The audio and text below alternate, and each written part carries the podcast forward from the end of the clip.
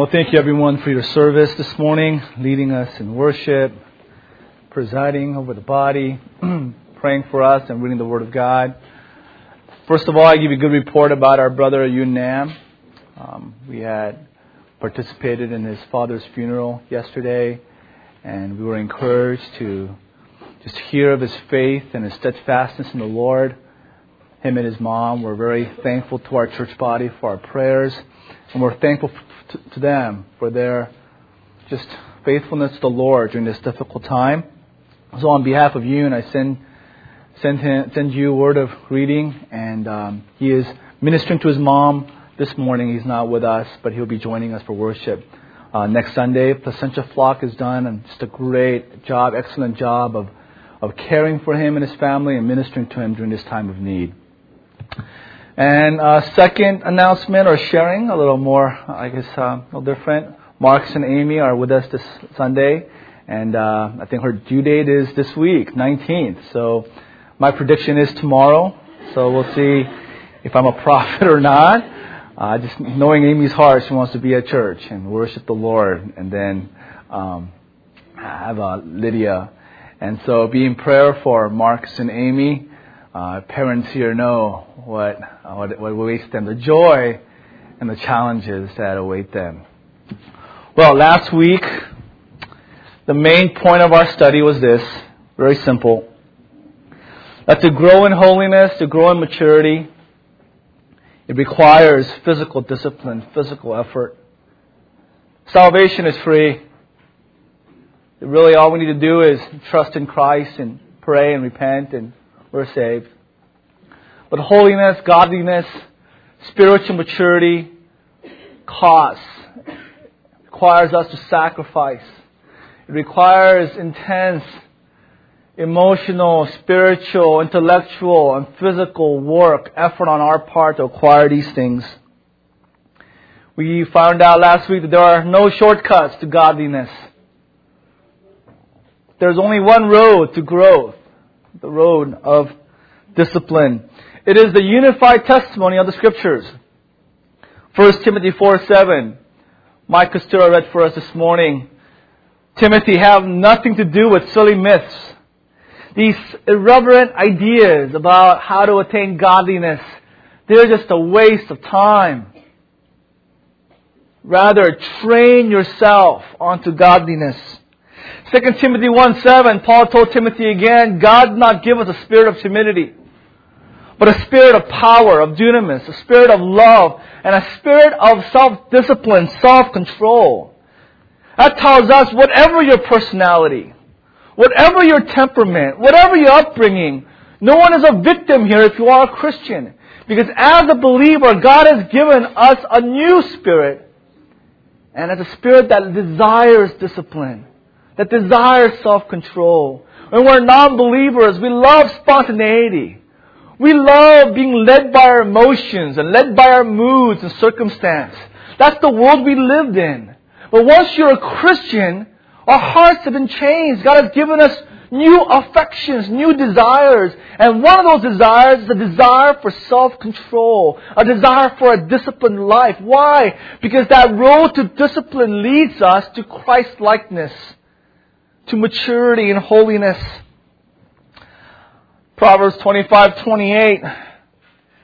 Solomon said, a man without self-control is like a city broken into and left without walls. So a man who has no self-control, he is helpless. He's like a city without walls.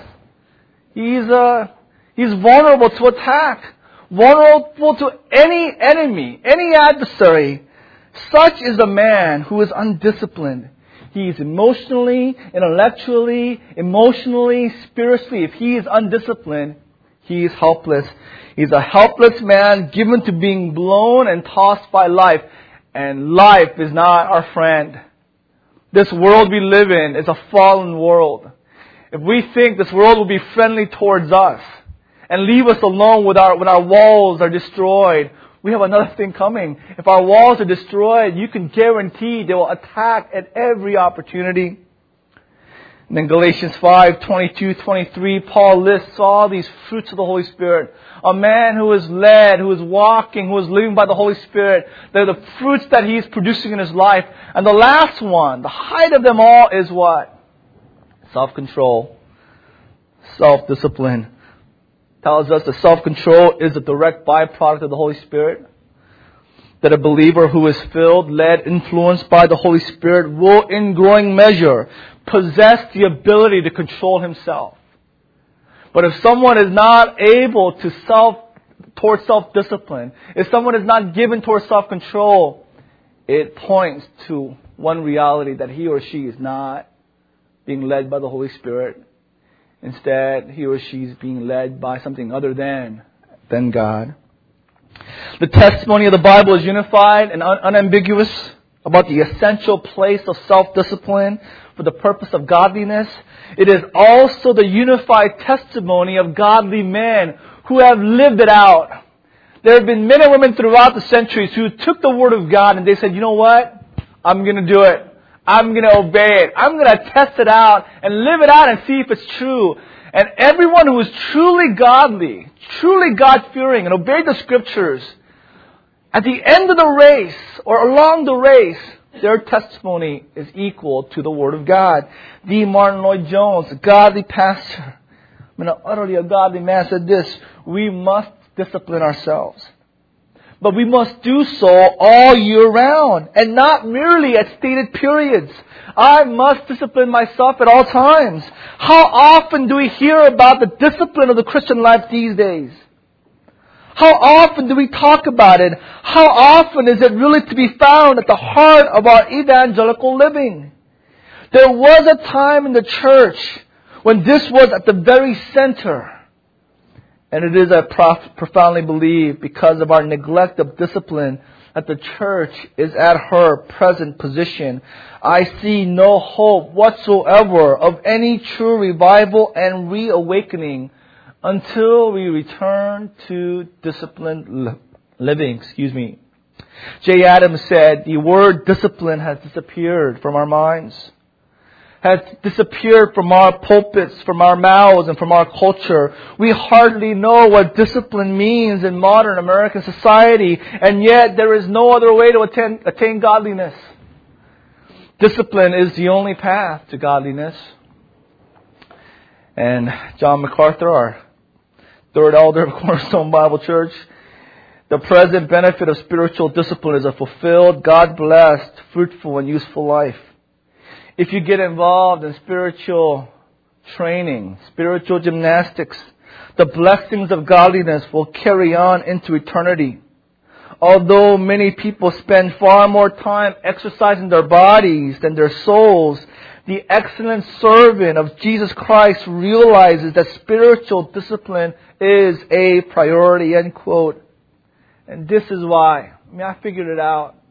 This is why so many Christians are mired in compromise, are mired in stagnancy, mired in drama and complexity, and there's no true growth.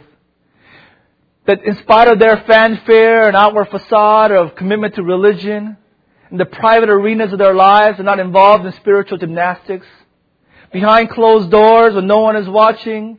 They're doing anything but meditating on the Word of God. They're not immersed in prayer. They're not disciplining their bodies for the purpose of godliness. For all their talk, their walk is weak, and this is the reason for the weakness of so many Christians. And I challenge you to look into your life today as an expert examiner and consider whether the reason for your, the state of your heart, the state of your Christianity, and consider that it just might be because you're not involved in spiritual disciplines. You're not committed to it. You're not devoted to it. And you are not practicing it.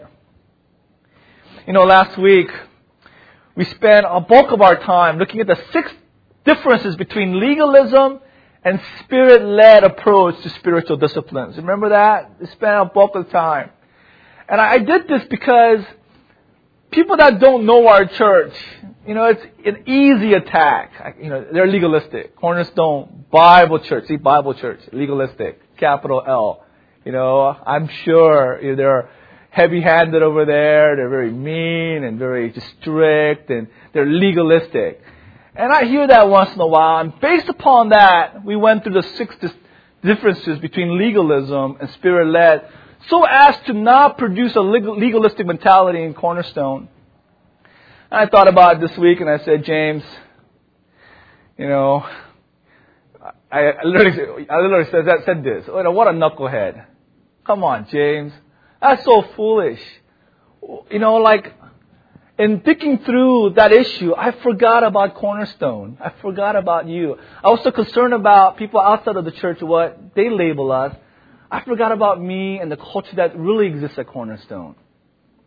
Because if we're honest with ourselves, we would, we would say that legalism is not a threat to Cornerstone, right?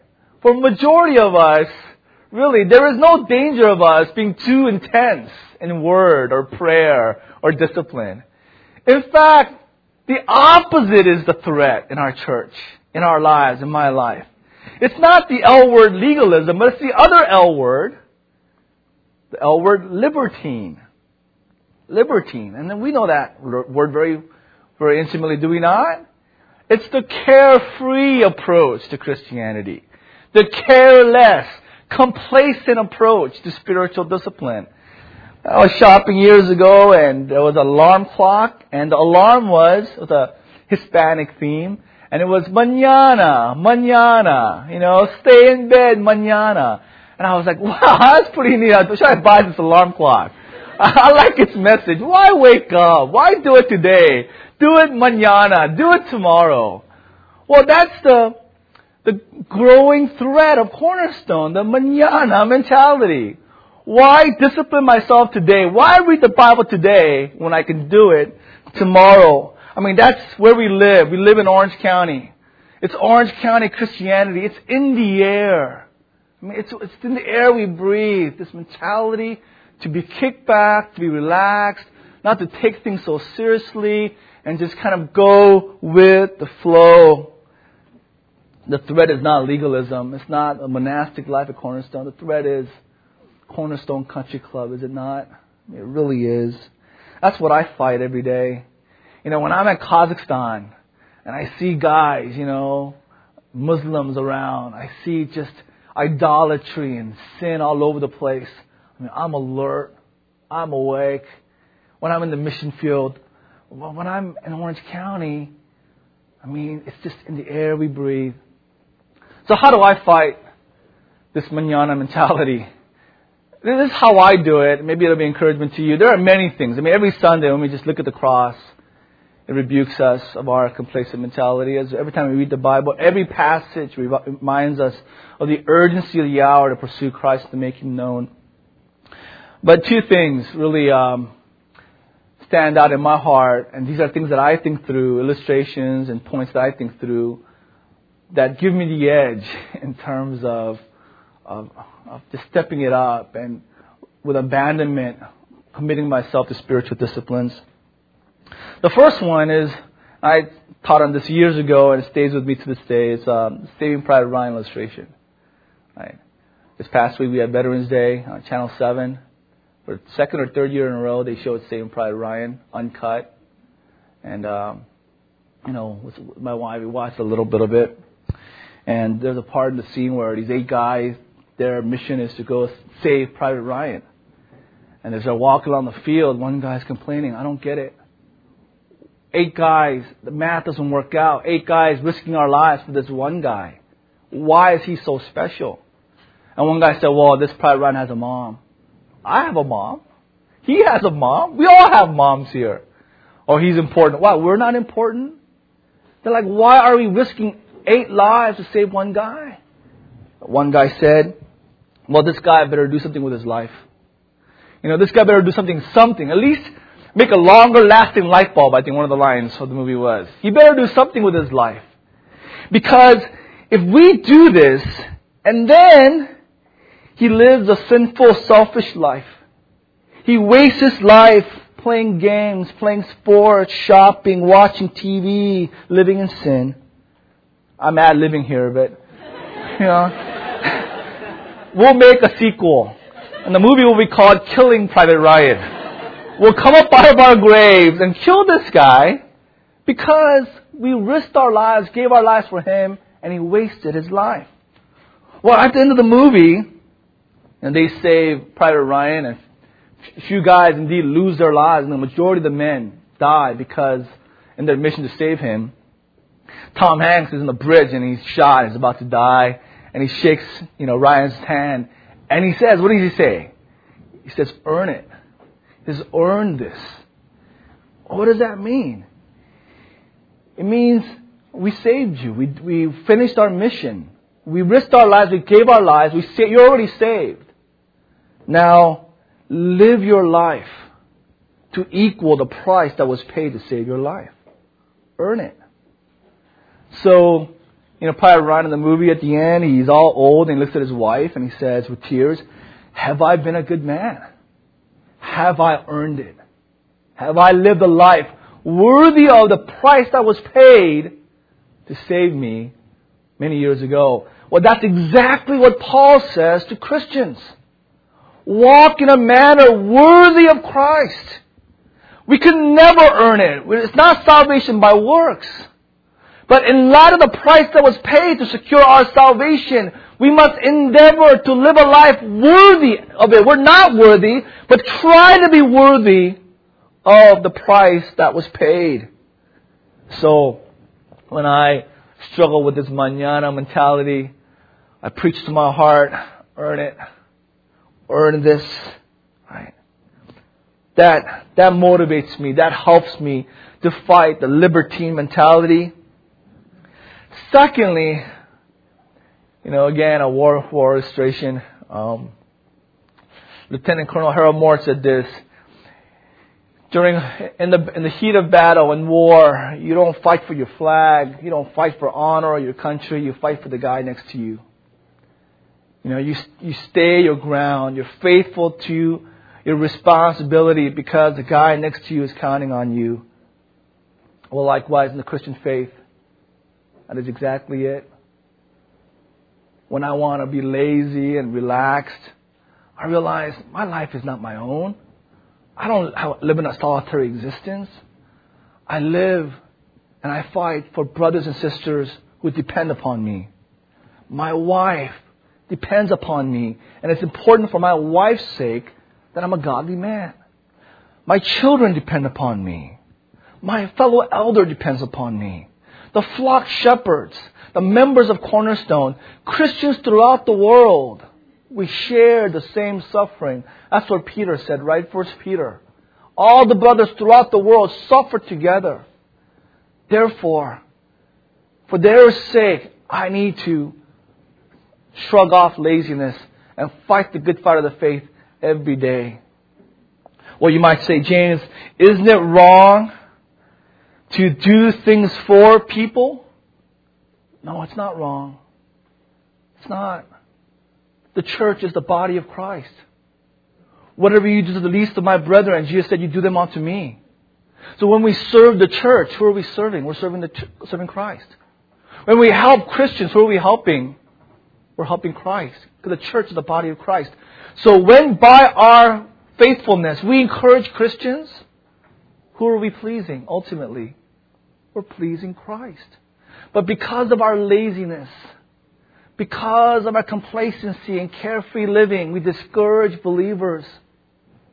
We are displeasing Christ. I know that's true in my life. That as a brother in Christ, if I'm sinning, I'm not encouraging you. I'm not encouraging Christ. But the converse is true.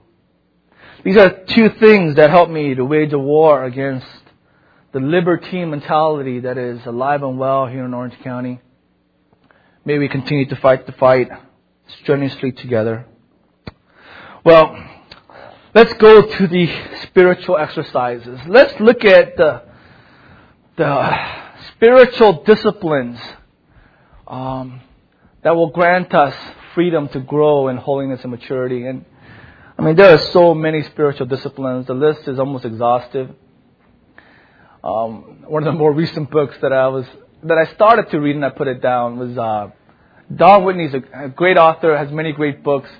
His latest book is How to Simplify Your Spiritual Life. And I understand what he's saying.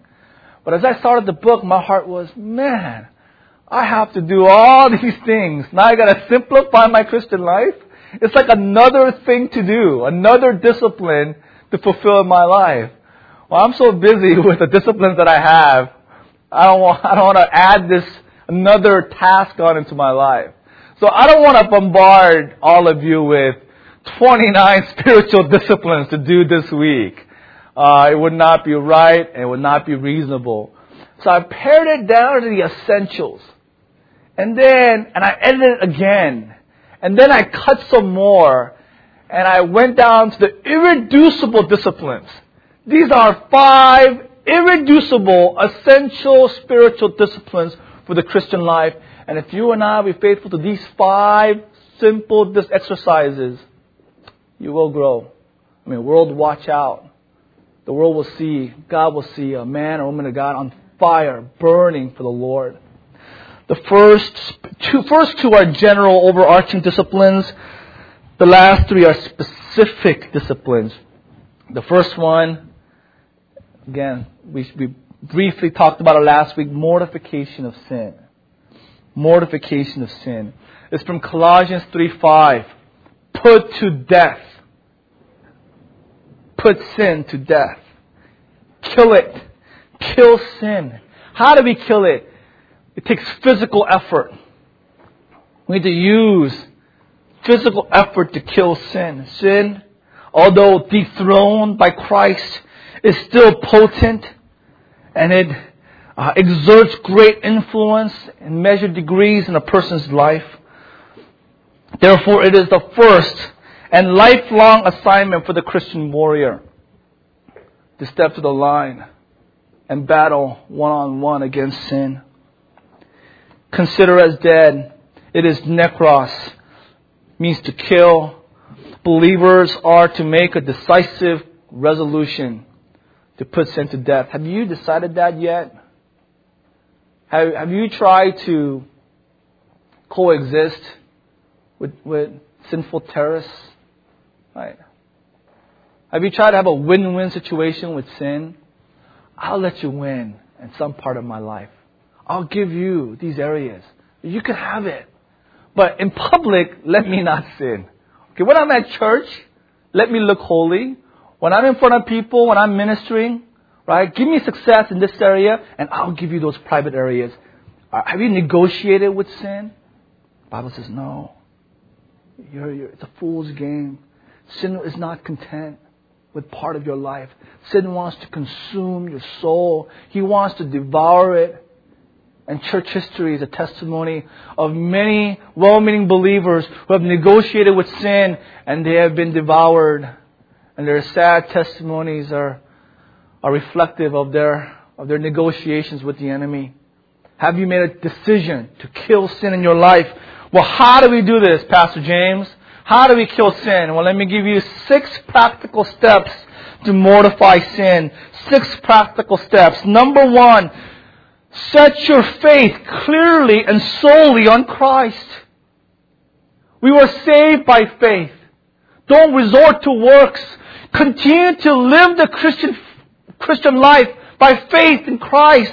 Actively believe in Christ. Trust in Christ. Hope in Christ over against your sins. In the midst of your greatest depression as being, as, as you're conquered by sin, you have been slain by your flesh, even at those darkest hours, hope in Christ. Cling to the cross of our Savior. Our Lord has gone, but He has given us a helper. He said, I will send you a paraclete who will arm you with the armor of God. He will strengthen you, enable you, empower you to fight against sin. Therefore, trust in me through the Holy Spirit and you will experience mortification of sin. Don't, don't believe in works. It's that old paradox. We work hard. Uh, our eyes are fixed on Christ. We don't believe in what we do. Our faith is not on our strength, on our discipline, on our temperament, on our disposition, on our ability. Our strength is that we look to Christ and He is our hope. John MacArthur said in an article in the Master Seminary Journal, concerning the mortification of sin. He wrote, Sin cannot be annihilated through legalism, monasticism, pietism, asceticism, pharisaicism, celibacy, self-flagellation, confessional booths, rosary beads, Hail Marys, or any other external means. Sin cannot be annihilated this way, in these ways. The instrument of mortification is the Holy Spirit. And His power is the energy that works in Christians to carry out the process. How is the Holy Spirit's power released? By trusting in Christ. By believing in the Word of God. Simply taking God's Word at its face value and running with it. Trusting in Scripture. That is how we live by the Holy Spirit. Second step is fill your mind with the, with the greatness of God through His Word. Fill your mind to the greatness of God through His Word. Study theology proper. Study the attributes of God. Study God's sovereignty, omnipotence, omniscience, omnipresence, God's holiness, God's infiniteness, God's righteousness, God's justice, God's love. Study God. See, as mortal beings, sin is big and God is small. We, every morning we wake up and sin is a reality. Sin is huge and God is small. How do we fight that? We fight that by having God be big in our lives, in our minds, and sin being small. And how do we accomplish that? By studying the doctrine of God. I believe it was Pink who said that every sin is the result of a wrong understanding of God. And that's true. Every sin. You could, you could connect the dots why did I sin this way? Why is my heart downcast? You connect the dots, and if you connect it further enough, it'll lead you back to God. Oh, I sinned because my conception of God in this area was wrong. It was erroneous. It was incomplete. It was blasphemous. That's how to fight sin with a with a just a majestic understanding of the greatness of our God who God is, the power that He has, filling our souls with that truth. Third step, very important step. Stop sinning. Stop it. Right? Just stop it. Do it no longer. Refuse. You are no longer a slave to sin. Say no to ungodliness. Say no. You know, I think a lot of believers don't understand that you can say no. You don't have to live in sin. You really don't. You don't have to live in compromise. You have the power and the freedom to say no. Like this master comes to you with a whip and says, you know, do this and do that. And we've lived as slaves for so long, we're accustomed to following its, its commands. But one day we have to realize, wait a minute. You're not my master. What are you doing whipping me? You have no power over me. I say no. And you know what the master will say? He'll say, okay, all right, you don't have to do that. You know, you're free. Christ is your Lord. He's your master. I have no power over you. And you'll find that's right. I can say no. Stop sinning. Resolution 24 by Edwards. I mean, let me just summarize it. Resolve to stop sinning. That was his resolution number 24. That's Paul's commands, the church at Ephesus. Ephesians 4.25, each of you put off falsehood. Ephesians 4.28, those of you who are still stealing, you're Christians now. Stop stealing. Stop it. Ephesians 4.29, those of you who are uh, involved in unwholesome talk, do not let this happen. Ephesians 4.31, get rid of all bitterness rage, anger, brawling, slander, along with every form of malice.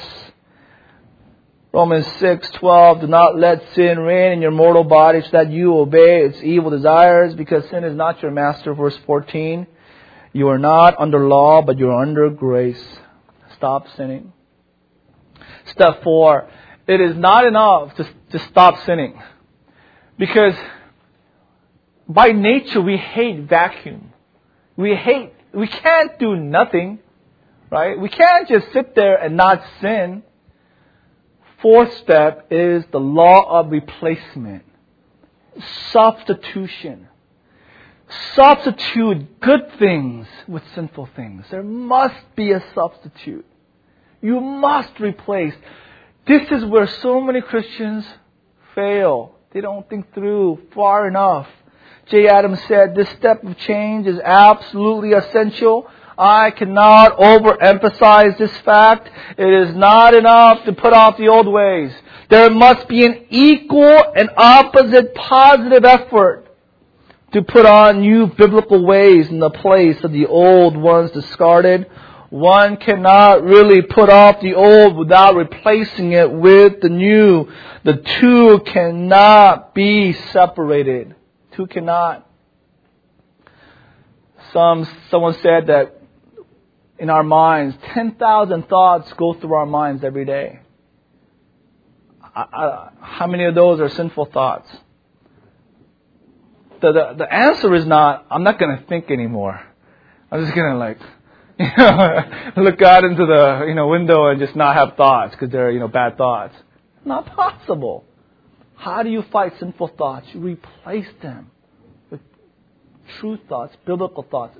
First Philippians 4, whatever is true, noble, God honoring, praiseworthy, think of such things. Don't listen to your thoughts. Preach to your heart. Teach your heart truth.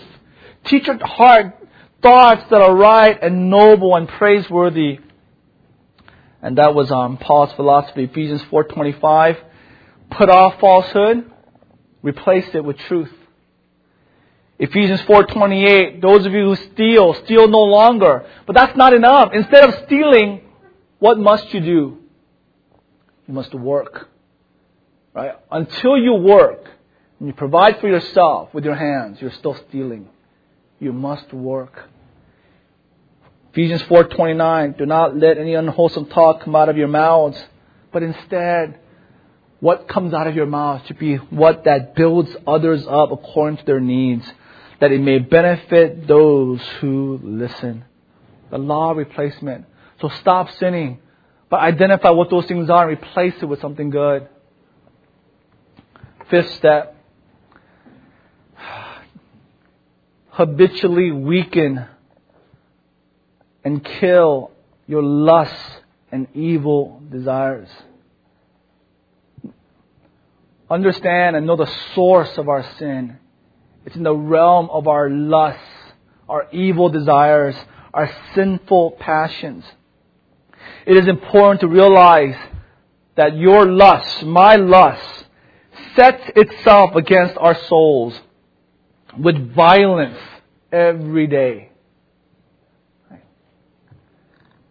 One author said, sin strives daily to, was Owen, John Owen, darken the mind, extinguish convictions, dethrone reason, interrupt the power and influence of the Holy Spirit, and extinguish the flame of faith. Every morning, every day, our lust seeks to do that. 1 Peter 2.11, Beloved, I urge you as sojourners and exiles to abstain from what? Passions of the flesh. Why? What is this passions? It wages war against your soul. James 1. How are we tempted? Is God tempting us? Where is sin coming from? But each one is tempted when he is lured and intense by his own desire. That that desire, when it has conceived, gives birth to sin. And sin, when it is fully grown, brings forth to death. All it takes is one lust, deeply rooted in our behavior, to bring about darkness of the soul. So what we need to do is go underneath the surface. Right? Don't shoot at the fruit. Go to the root. Right? And kill sin where it lives. Where does it live in our lives? In our lusts, in our desires, in our passions. So identify. Do I have a lust to be rich? Am I desiring to be popular? To be known? To be famous? Am I desiring to make myself more than I am? Am I lusting after women? Am I lusting after things? Do I want to be rich? Or what is my lust? What is my desire? What is my agenda? And kill the lust. Kill that desire that wages war against your soul. And instead replace it with, I want to glorify God. All I want out of my life, all I desire is to glorify God by being a godly husband, godly father, godly pastor, godly man, godly woman, a godly person, and following Christ. That's my only lust, my only epithumia, only desire. You have that lust, and you'll live it out. But that's where we fight. So habitually weaken these sinful lusts in our lives, and you'll mortify sin. And then finally, final step is to constantly fight sin to forever contend against sin. Edwards Resolution 56 resolved never to give over, nor in the least to slacken in my fight with my corruptions, however unsuccessful I may be. Never to stop. No matter how unsuccessful I am, not to stop fighting against sin. That's the first step, mortification of sin the first physical effort required by the believer. Second discipline is redemption of time. I made it kind of easy for you to remember. Mortification, redemption. At the core, what is the discipline of life? What is the discipline spiritual life? It is the discipline of time. Disciplining oneself in time. Not to waste the time, but redeeming the time for God's work. You know, our model is Jesus Christ. You look at his life. You know, he lived his life with such energy and passion and commitment that at the end of his life, he said, I completed the work you gave me to do tells us that each person has work that God has allowed us to do. And he understood just the amount of that work. And so he spent himself to finish it. You look at the Gospels and it becomes immediately clear that our Lord was a busy man. And this is true. Godly men are busy, busy men. Godly women are busy women. It's true. And look at the scriptures read Mark's gospel and notice how often the word immediately comes in its pages. We read of Christ ministering all day and into the night. And the next morning, he wakes up early to pray. And he is so tired. I mean, he was a carpenter. He knew he was a blue collar factory worker, right? I mean, he knew physical labor. And yet he was so exhausted that he was in a boat and there was a storm and he was still sleeping. He was so exhausted. Crowds of people pressed upon him every day. And yet he spent himself and he said, while it is day, we must do the work of God because when night comes, we can't work any longer and night is coming. While it is still day, I must do the work of him who has called me to do his work. Likewise, Paul imitated Christ in this manner. I did a concordance search of these two words and found five references. The word search was night and day. Night and day. What does that tell us? That Paul was working night and day. Acts 20, 31, 24-7. Be on your guard. For three years, I never stopped warning you night and day with tears. He didn't say, you know, I don't want to burn out. Come on, guys. You know, I don't want to go too, too radical in this Christian thing. I'll give you four hours a day. Right? On Saturday, Sundays, six hours. Right? No, night and day. 1 Thessalonians 2 9. You remember, brothers, our toil and hardship. We work night and day. 1 Thessalonians 3.10, night and day we pray for you. 2 Thessalonians 3.8, we work night and day, laboring and toiling for you. 2 Timothy 1.3, I thank God whom I serve as my forefathers did with a clear conscience. For a night and day I remembered you in my prayers. That's why Paul said at the end of his life, I fought a good fight. Fought a good fight. I ran a good race. Now I'm ready for my rest. I'm ready to rest. This is the second physical discipline required for true godliness. Redeeming the time, brothers and sisters. Redeeming the time. Ephesians 5, 15 through 17, Paul said, carefully look at how you live your life, how you walk. Live your life not as an unwise person, but as a wise person. Now, what is it? What is an unwise person? How does he live his life? Verse 16. He doesn't make best use of his time. Unwise person wastes his life, wastes his time. But a wise person makes use, the best use of the, of the time. Therefore, do not be foolish, but understand what the will of the Lord is. What is foolishness? Wasting time. You're a fool. What is God's will? To redeem the time. Redeem the time. Well, I did a lot of research. I really did for the second discipline. And then I came upon Jonathan Edwards' sermon on Ephesians 5:16 titled The Precious Importance of Time and the Importance of Redeeming It.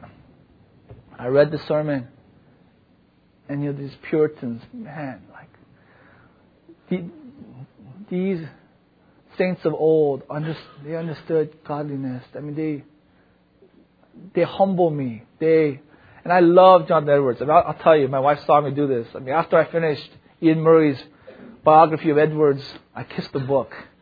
You know, I hugged it. I mean, it was that precious because it helped me to grow as a believer. I mean, it was just the, the example, the teaching of Puritans. Man, I, I love it. And I, and I, I share this with you because I know you will profit from it. So what I'm going to do is I'm going to read the sermon, right? How can I say it better than Edwards? Right? I can't.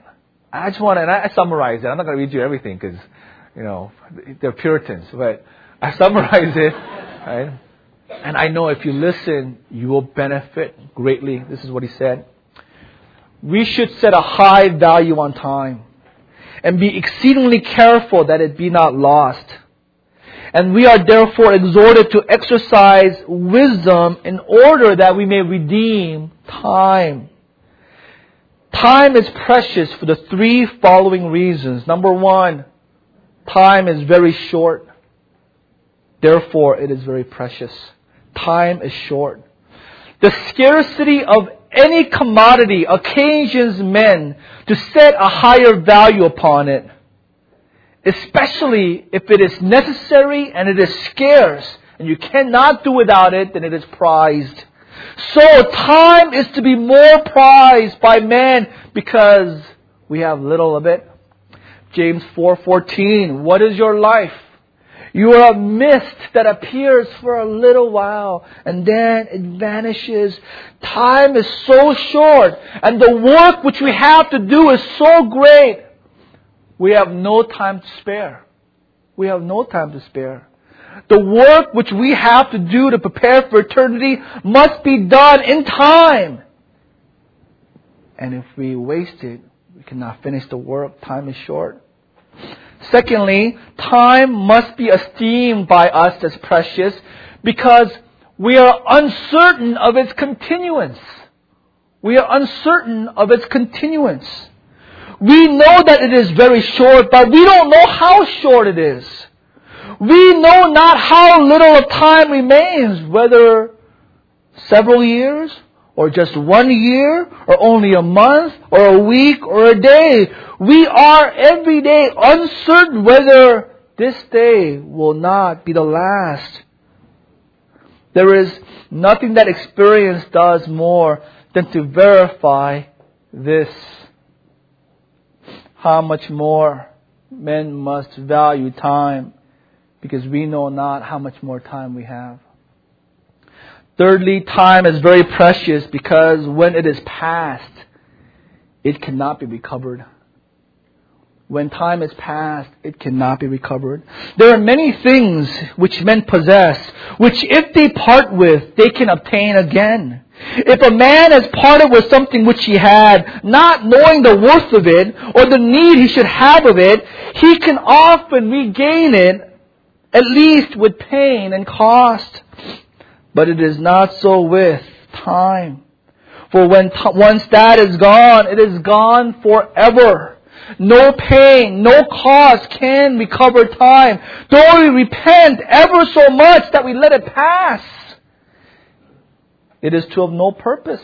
We cannot gain it back. Every part of it is successively offered to us that we may choose whether we will waste it or invest it, redeem it. But if we refuse, it is immediately taken away gone forever, never to be offered more. It is out of our reach. What have you done so far with your time? Especially the time of your youth. Have you wasted it? Worse than wasted it, have you spent it in sin? Edward said. Would it not have been better for you if all that time you had been sleeping or non of non-existence? Three reasons why time is precious, and then he reproves three groups of people concerning time. There is nothing more precious, but nothing that is wasted more there are several sorts of persons who are rebuked by this doctrine. First group is to the lazy. To the lazy. Those who spend a great part of their time in idleness or doing nothing that turns to any virtuous account, either for the good of their souls or bodies, not for their own benefit, or nor to the benefit of their neighbor or family or to their community. This reproves them their hands refuse labor. They rather let themselves, let their families, let their communities suffer rather than be diligent. Second group is to the sinful. They are reproved by this doctrine who spend their time in wickedness, who do not merely spend their time in doing nothing of any good purpose, but instead they sin. You are rebuked by this. And thirdly, those who are diligent for worldly gain. They're disciplined. They don't waste their time, but they spend time for themselves for worldly gain, worldly pursuits. And then he exhorts the readers, exhorts believers to improve our time in this way. Three ways. First of all, Remember that you are accountable to God for your time. That you are accountable to God for your time. Time is a talent given to us by God. Our day was appointed for some work. We must give account to Him of the improvement of all our time. As our employers will at the end of the day. What, you, what did you do this day? Nine hours of work, what have you accomplished? You must give an account. Likewise, God, as God's servants, we are accountable to Him. Christ has told us that for every idle word which men speak, we will give an account to Him on the day of judgment. How much more we must give an account of all our idle, misspent time. Secondly, consider how much time you have lost already. Consider how much time you have lost already. For you're having lost so much, you have the greater need of redeeming the time that remains. You ought to mourn and lament over your lost time. But that is not all. You must apply yourselves all the more diligently to redeem the remaining time you who are considerably advanced in age, you have hitherto spent your time in worldly cares. You've been in great measure negligent of the interests of your souls. You must be terrified, terrified and amazed when you think how much time you have lost and wasted away. Consider that in that lost time, you have more need of diligence because you have the same work to do that you had at first. You had a lot of amount of work. But because you have wasted time, you have less time to do the same work. So with the time remaining, how much more ought you redeem the time? Because the work you're accountable to still remains before God. Finally, consider how time is valued by those who are near the end of it.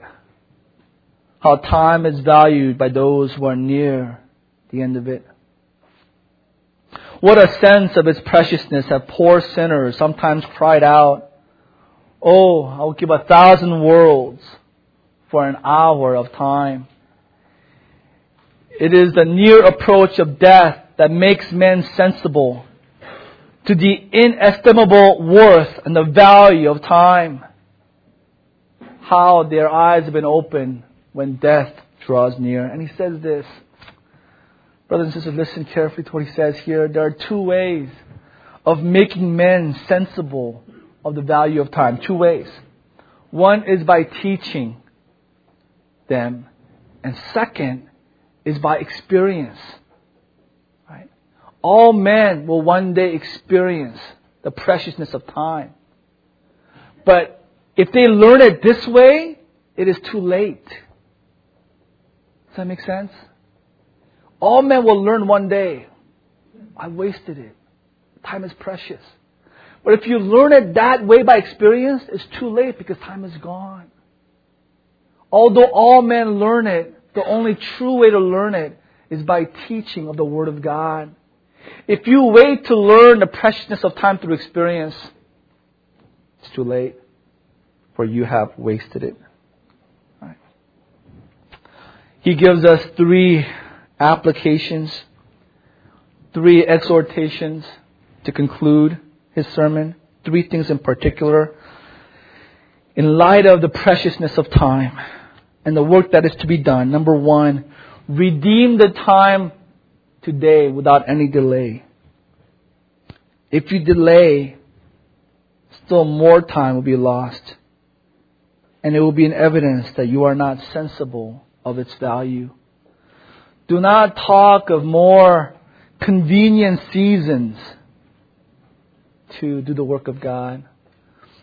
You know, do not wait till you're in college or you're working do not wait till you're married. Do not wait till your children are grown. Do not wait. Immediately redeem the time. Second application.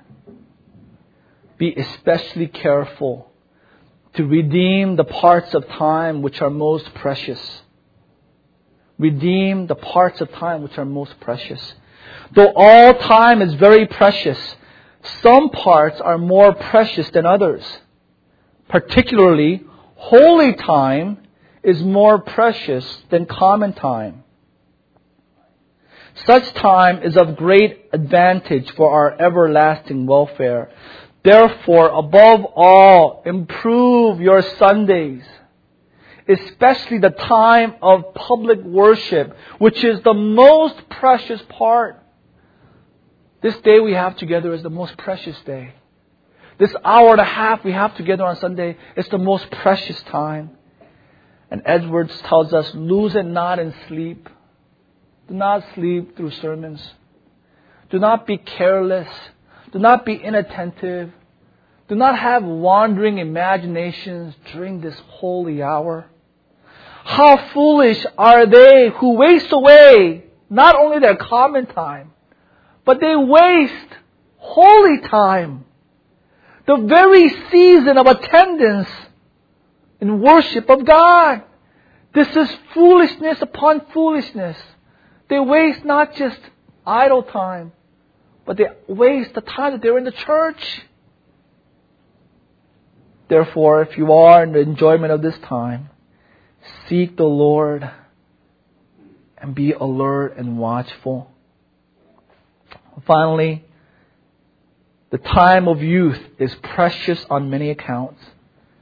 And anyone under 60, you're young. Considered youth. Right? I think 60 is a new 40 or something. 50 is a new 30. 40 is a new 20. Therefore, if you are in this enjoyment of this time, take heed that you improve it. Let not the precious days and years of youth slip away without improvement. Seek the Lord, as Isaiah 55 6 says, Seek the Lord while he may be found, and call upon him while he is near. What precious exhortations from godly man. For our limit, remaining time, let me just add just a few applications as well. First of all, to redeem the time, we must cut away barnacles. As we live our lives, we accumulate barnacles that slow us down, that cause us to waste time. Cut it aside, lay it aside. Lay aside time wasters. First of all, consider cutting away people that waste your time. There are friends in your life that they waste their time. Right? They live to, for dissipation, for fun, for idleness, for entertainment. And if they're in your life, then their bad company corrupts good character. They're there to waste your time, not to profit that time. You need to cut people away. You got to say, I, I don't have time for this. I'm following Christ. I want to be your friend. I love you, brother but I'm following Christ. So if you follow Christ, we'll be friends for life. But if you want to follow Nintendo, I can't be your friend, right? If you want to follow soap opera, right, follow this world and play board games, great, play board games. But I don't have time for that. You have to cut away friendships. You need to be cold in this as you follow Christ. You need to cut away activities, cut away hobbies that will just waste time have no eternal value. We must fill our lives with things that are eternal, things that are profitable, and cut away hobbies and activities that drain and take away time.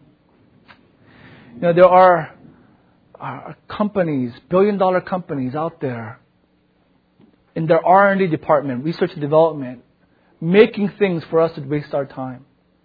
They're marketing, bombarding us so that we will waste time on their products. We need to fight against this and cut away the fluff, cut away the fat, so that our time is redeemed for Christ. And even pursuits of life. Life is short. Choose your passions carefully. Right? Instead of being um, jack of all trades, master of none, endeavor to be a master of few things. So if you want to be a master of the Word of God, if you want to be an excellent servant of Christ, excellent man, woman, husband, father, wife, mother, how much time do you have for other passions in this world? Choose your pursuits carefully. Second exhortation, likewise with Edwards, be careful to redeem holy time. Sunday worship, midweek flock, retreats, opportunities for missions. That's why we live, brothers and sisters. That's why we exist. That is why God saved us. You know, don't have the Ron Artest mentality. Right? Brothers here know what I'm talking about. Ron Artest, Defensive Player of the Year, All Star. He came to play basketball and he told his coach, Coach, can I take a month off? Why? I'm tired. I'm so worn out. Why? I'm promoting my rap album all over and I'm tired. Can I take a month off? And the coach said, That is the dumbest thing I've ever heard in my life. Like, I listened to it. I, I could not believe it. I, it was just like, kill me now. I mean, what is this? This is ridiculous. But so many Christians have that mentality. Oh, I'm tired of church. You know, I'm watching TV for three hours last night, you know, and so I'm so tired. You gotta take a break. Flock, oh man, I'm, I'm so tired from, you know, I, I can't go to Flock because I'm so busy with, you know, surfing the web and watching movies. You know, if I do that, just call me Ron, you know. If you do that, I'm gonna call you Ron. Ron, don't be a Ron Artest mentality. Redeem the time. And finally, for the parents out there, let's teach our children to redeem the time. Let's not give them excuse. Oh, they're young. That's what being young is all about. That's when they waste time. That's worldly thinking. That's unbiblical. There is no season where we should wait wasting time. Let me read to you. Jonathan Edwards in 1755 wrote a letter to his son Jonathan Jr.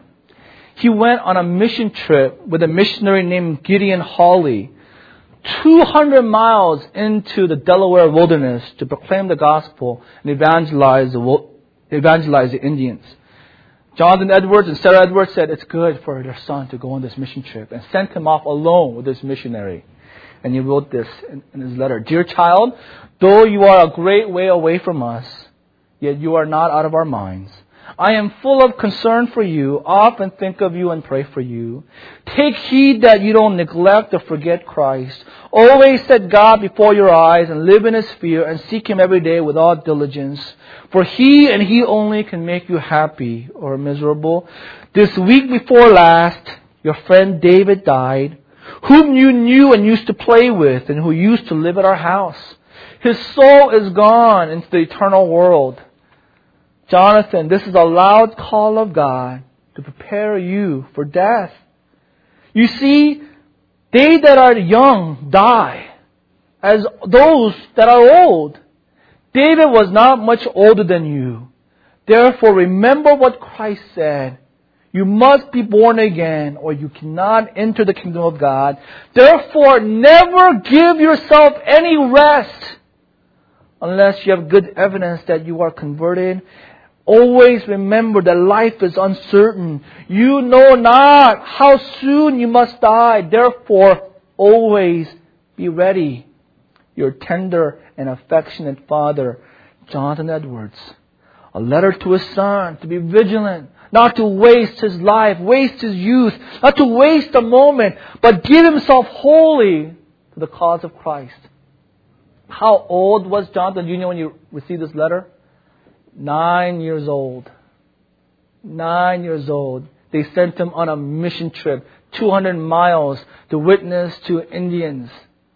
And he was warning his son. When you're young, it's not time to waste it. That's the last thing you should be doing, son.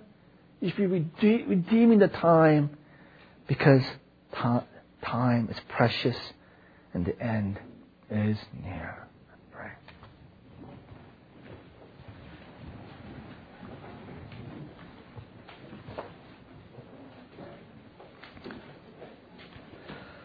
Father, I know that one day, if you will, I will preside over the funeral of many of the members here at Cornerstone. And if it be your will, you would allow, would visit many members in their hospital bed and hold their hand in their last waking moments. And many of the church leaders will be there, church members will be there. God, we do not desire anyone here to say that day, I wasted my life. The time that God has given me, I threw it away. I wasted it. Oh Lord, that we might say with the Apostle Paul, fought a good fight, ran a good race. I, I've spent myself in pursuing Christ. Now I'm ready to enter into my rest. Lord, may it be clear in our minds the teaching of God's Word, the preciousness of time, and how if we do not manage it, time will manage us. If we're not disciplined in this area, then it will conquer us. Knowing the day, the end of the day draws near. Lord, may us be, may we be vigilant to redeem the time, living as wise Christian men and women. All for your glory. In Jesus' name we pray. Amen. Amen.